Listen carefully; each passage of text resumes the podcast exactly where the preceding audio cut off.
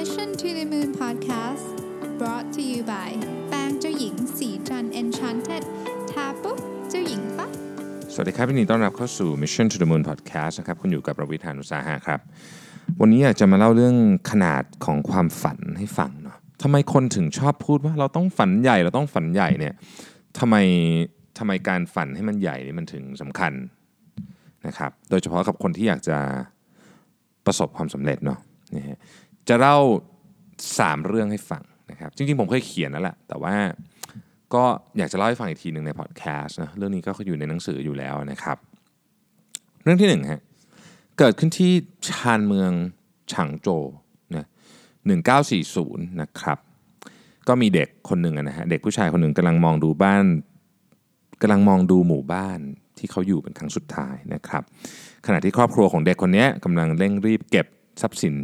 ที่มีอยู่เพียงเล็กน้อยเท่านั้นแหละนะฮะในบ้านเล็กๆ ซึ่งก็ไม่มีอะไรมากไปกว่าเครื่องนอน แล้วก็พวกอุปกรณ์ที่ใช้ในการหุงหาอาหารนะครับ คือตอนนั้นนะเป็นสงครามโลกนะฮะแล้วครอบครัวของเด็กน้อยคนนี้ก็กำลังจะลี้ภัยสงครามจากการบุกรุกของทหารญี่ปุ่นนะครับ สงครามเป็นเรื่องที่โหดร้ายนะฮะพ่อของเขาเนี่ยข้ามฝั่งทะเลมาจนถึงเกาะฮ่องกงได้สำเร็จนะครับ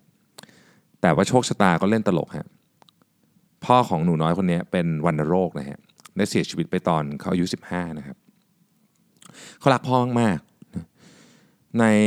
บันทึกประวัติชีวิตของเขาเนี่ยเขาบอกว่าวันนั้นนี่เป็นวันที่เขาร้องไห้น้ำตาเป็นสายเลือดเลยนะครับเขาถามตัวเองไว้ว่ามันเป็นไปได้ไหมที่มนุษย์จะชนะโชคชะตาของตัวเองนะครับเขาต้องลาออกจากโรงเรียนทันทีเพื่อมาทำงานหาเลี้ยงน้องชายและน้องสาวนะครับเขาทำงานเป็นเซลล์ของโรงงานพลาสติกนะแต่เขาเป็นคนขยันมากฮะเขาทำงานเกินหน้าที่เสมอ โดยวันวันหนึ่งเนี่ยเขาทำงานเฉลี่ย 16-20 ชั่วโมงนะครับแล้วพอเขาทำงานหนักมากนี่เองเนี่ยเขาก็เลยได้รับความไว้วางใจให้เป็นผู้จัดการโรงงานแห่งเนี้ยตั้งแต่อายุยังไม่ถึง 20นะครับแม้เขาจะทำงานหนักเพียงไหนนะครับเขาก็จะตื่นมาอ่านหนังสือหาความรู้ให้กับตัวเองตั้งแต่ตีสี่ทุกวัน และเนื่องจากเขาไม่มีเงินมากนัก เขาจึงใช้วิธีการซื้อหนังสือทีละเล่มแล้วขายออกไปเมื่ออ่านจบ แล้วเอาเงินนั้นนะมาซื้อหนังสือเล่มต่อไป การรักการอ่านของเขาเนี่ยเป็นที่ขึ้นชื่อลือชามากในหมู่เพื่อนฝูงนะครับไม่กี่ปีถัดมาเนี่ยเขาก็เก็บหอมรอมริบเงินได้ประมาณ 7,000 ดอลลาร์นะครับก็ขอลาออกไปทำกิจการของตัวเองนะครับเท่าแก่ก็อนุญาตให้ลาออกพร้อมกับอวยพรให้โชคดีนะฮะเขาไปทำโรงงานพลาสติกเล็กๆนะฮะทำดอกไม้พลาสติกส่งออกเขาทุ่มเทแรงกายแรงใจให้กับโรงงานอย่างแห่งนี้อย่างเต็มกำลังนะครับ เขามีปรัชญาในการทำธุรกิจที่ยึดมั่นเสมอว่า การทำธุรกิจอยู่บนความซื่อสัตย์และความน่าเชื่อถือ ต้องทำให้ลูกค้าวางใจเรามากที่สุด และเหนือสิ่งอื่นใดต้องปฏิบัติตามคำมั่นสัญญาที่ให้ไว้อย่างถึงที่สุด แม้จะต้องแลกด้วยอะไรก็ตามนะครับด้วยความเป็นคนมีวิสัยทัศน์และทำงานหนัก จากโรงงานส่งดอกไม้พลาสติกนะครับก็เริ่มขยายธุรกิจเข้าสู่อสังหาริมทรัพย์โรงแรม อาหารค้าปลีกสื่อสารนะครับ เรารู้จักผู้ชายคนนี้ในนามมังกรแห่งฮ่องกงลีกาชิงนะฮะบุรุษที่ร่ำรวยที่สุดในเอเชียนะครับครอบครัวของเขาได้มีทรัพย์สินรวมกันประมาณ 1 ล้านล้านบาท เขาเป็นมหาเศรษฐีผู้ใจบุญนะครับบริจาคเงิน2แสนล้านบาท เพื่อการกุศลเพื่อช่วยเหลือคนที่มีโอกาสไม่ดีเหมือนเขาในตอนเด็กๆนะครับเคยมีนักข่าวสัมภาษณ์เขา บอกว่าโชคชะตาใช่ไหมที่ทำให้เขามาถึงจุดนี้นะครับเขาตอบอย่างเรียบง่ายครับบอกว่า I wasn't lucky I worked hard to achieve the goals I set for myself ผมไม่ได้โชคดีนะ ผมทำงานหนัก เพื่อจะไปถึงเป้าหมายที่ผมวางไว้ให้กับตัวเอง เรื่องที่หนึ่งลีกาชิง เรื่องที่สองครับผม เกิดขึ้นที่ลอสแองเจลิสในปี 1981 นะครับ โดวอนชางและจินซุกเนี่ยเป็นสองสามีภรรยานะอพยพมาจากประเทศเกาหลี เพื่อหาอนาคตที่ดีกว่าให้กับครอบครัวนะครับ มาอเมริกาก็แน่นอนฮะอเมริกันดรีมนะทั้งสองเดินทางมาอเมริกานี่ตัวเปล่าเลยนะฮะแต่เต็มไปด้วยความฝันนะครับเพื่อที่จะมาสร้างตัวอยู่ที่นี่พวกเขาอาศัยอยู่กับญาติห่างๆในช่วงแรกนะครับ ก่อนจะมาเช่าห้องเล็ก ๆ อยู่กันเองนะแต่เนื่องจากทั้งสองไม่ได้เรียนมหาวิทยาลัย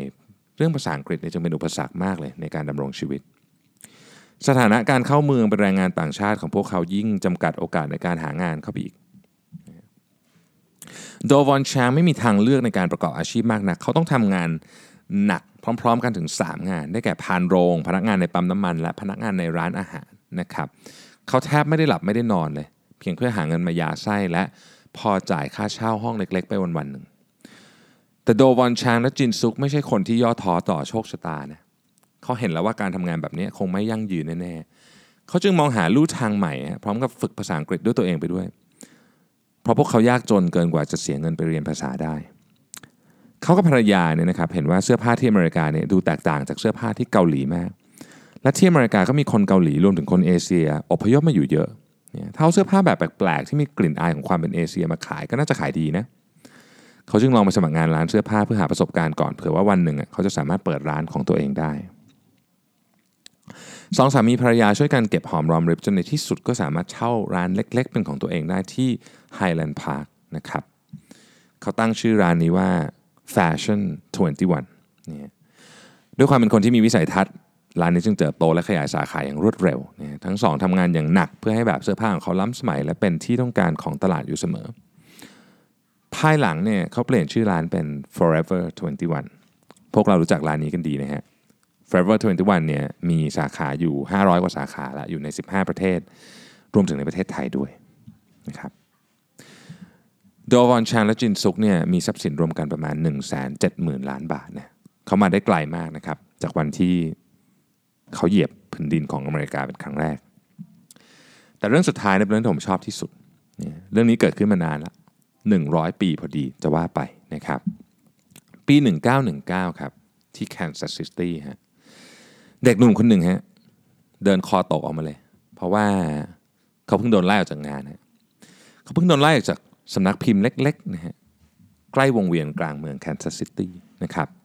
เจ้านายไล่เขาออกด้วยเหตุผลที่ว่าไม่เคยหาไอเดียดีๆ จากเด็กหนุ่มคนนี้ได้เลย คุณเป็นคนที่ไม่มีความคิดสร้างสรรค์เอาซะเลยยันนั้นเขาจึงปรึกษากับน้องชายนะบอกว่าเราลองออกมาทำธุรกิจการ์ตูนเล็ก ๆ กันดีไหมนะครับ เขาเป็นคนที่มีความมีพรสวรรค์ในการเล่านิทาน และทำให้เด็ก ๆ ฟังนิทานยิ้มได้เสมอ เขาเชื่อว่ามันพอจะเป็นธุรกิจได้สองพี่น้องจึงชวนกันไปร่วมกับนักเขียนการ์ตูนอีกคนหนึ่งมาทำงานด้วยกันนะครับ บริษัทแรกของเขาก็ทำไปได้ไม่นานเจ๊งไม่เป็นท่า แต่เขาใจสู้กับผมไม่นานก็รวบรวมเงินกลับมาเปิดบริษัทการ์ตูนอีกครั้งหนึ่งชื่อ Laugh o g r a m s นะฮะคราวนี้การ์ตูนของพวกเขาโด่งดังพอตัวเลยนะ ในเขตแคนซัสซิตี้ แต่ในขณะที่กำลังจะขยายไปเมืองอื่นนั่นเองโชคชะตาก็เล่นตลกนะครับเมื่อบริษัทที่ได้สิทธิในการขายภาพยนตร์ของเขาต้องปิดตัวลง ซึ่งนั่นก็หมายความว่า Laugh-O-Gram ต้องล้มละลายไปด้วยอย่างช่วยไม่ได้เนี่ยเด็กหนุ่มนี่สิ้นเนื้อประดาตัวนะครับเขาแทบไม่มีเงินจ่ายค่าเช่าบ้าน ในวันที่แย่ที่สุดเนี่ยเขาถึงขั้นต้องประทังชีวิตด้วยการกินอาหารสุนัข สัญชาตญาณของเด็กหนุ่มบอกว่าถ้าอยู่ที่แคนซัสซิตี้ต่อเขาคงไม่มีอนาคตแน่ๆนะครับ เขาจึงใช้เงิน ที่เหลืออยู่เพียงไม่กี่เหรียญติดตัวอยู่เนี่ยซื้อซื้อตั๋วรถไฟเที่ยวเดียวนะครับ เพื่อเดินทางไปยังฮอลลีวูดศูนย์กลางของโลกของภาพยนตร์ ที่นี่เองมีคนเห็นความสามารถของเขาและให้เขาทำงานเป็น animator เขาก็เริ่มลืมตาอ้าปากได้เนาะจึงตามน้องชายมาที่ฮอลลีวูดด้วย มาร่วมงานกันเพื่อสานความฝันให้เป็นจริงนะครับ ทั้งสองเปิดบริษัทอีกครั้งหนึ่ง แต่โชคชะตายังไม่หยุดแค่นั้นนะฮะ บริษัทใหม่เนี่ย work นะครับและมีตัวการ์ตูนชื่อดังตัวหนึ่งชื่อ Oswald the Rabbit นะครับแต่ว่าในปี 1926 เนี่ยเขาต้องสูญเสียการ์ตูนชื่อดังที่สุดของเขาที่ชื่อว่า Oswald the Rabbit เนี่ยให้กับ Universal Studio ผู้ที่ฉายการ์ตูนของเขาในขณะนั้น ด้วยเรื่องของลิขสิทธิ์นะครับนอกเหนือจากนั้นเนี่ย Universal ยังซื้อตัวลูกน้องในทีมของเขาไปด้วย เขากลับมาสิ้นเนื้อประดาตัวอีกครั้งหนึ่งฮะไม่เหลืออะไรเลยนะครับ ในวันที่เขาหมดหวังที่สุดนี่นะฮะเขาก็นั่งอยู่ที่บันไดหน้าบ้าน ซึ่งตอนนั้นก็กำลังจะถูกยึดด้วยเนี่ยเขาก็พยายามนึกถึงช่วงเวลาที่มีความสุขนะครับเขานึกไปถึงสัตว์ตัวหนึ่งฮะเป็นหนู สมัยที่เขาเลี้ยงอยู่ที่แคนซัสซิตี้เนี่ยนะครับเขาก็เลยรู้สึกว่าตอนนั้นมันมีความสุขจังเลย ก็เลยวาดแบบของเจ้าหนูตัวนี้ออกมา โดยใส่บุคลิกและเสียงของเขาไปด้วยนะครับ แล้วก็ไปทำเป็นการ์ตูน เรารู้จักหนูตัวนี้ในนามว่ามิกกี้เมาส์นี่คือหนูที่ดังที่สุดในโลกนะครับ ชายผู้นี้คือคนที่เปลี่ยนแปลงโลกของแอนิเมชันไปตลอดกาลเขาคือวอลดิสนีย์ฮะมีนักข่าวไปถามเขาหลังจากที่เขาประสบความสำเร็จอย่างมากเนี่ยว่าเขาผ่านอุปสรรคต่างๆ มาได้อย่างไรนะครับเขาตอบว่างี้ฮะ you may not realize it when it happens but a kick in the teeth may be the best thing in the world for you เขาบอกว่าคุณอาจจะไม่รู้ก็ได้ว่าตอนที่มันเกิดขึ้นเนี่ยแต่บางทีการที่คุณชีวิตเล่นงานคุณหนักมากๆ โชคชะตาเล่นงานคุณหนักมากๆเนี่ยมันอาจจะเป็นสิ่งที่ดีที่สุดที่เกิดขึ้นกับคุณในชินในชีวิตก็ได้นะครับวอลดิสนีย์เนี่ยได้รับการเสนอชื่อเข้าชิงรางวัลออสการ์ทั้งหมดถึงฟังตัวเลขดีๆนะครับ 59 ครั้ง และได้รับรางวัลไป 22 ครั้งนะฮะเป็นผู้ที่ได้รับรางวัลออสการ์มากที่สุดในประวัติศาสตร์ของโลกจนถึงทุกวันนี้นะครับ ปัจจุบันนี้ Walt Disney Company เป็นบริษัทยักษ์ใหญ่ระดับโลกนะครับเข้าซื้อกิจการบริษัทต่างๆ มากมาย แต่สิ่งที่สำคัญที่สุดคือ Walt Disney เนี่ยยังคงสร้างรอยยิ้มให้กับเด็กๆเสมอมา เรื่องทั้งหมดที่ผมเล่ามาเนี่ยต่างบุคคล ต่างสถานที่ต่างเรื่องราวต่างเวลา แต่สิ่งที่ทุกคนมีเหมือนกันคือ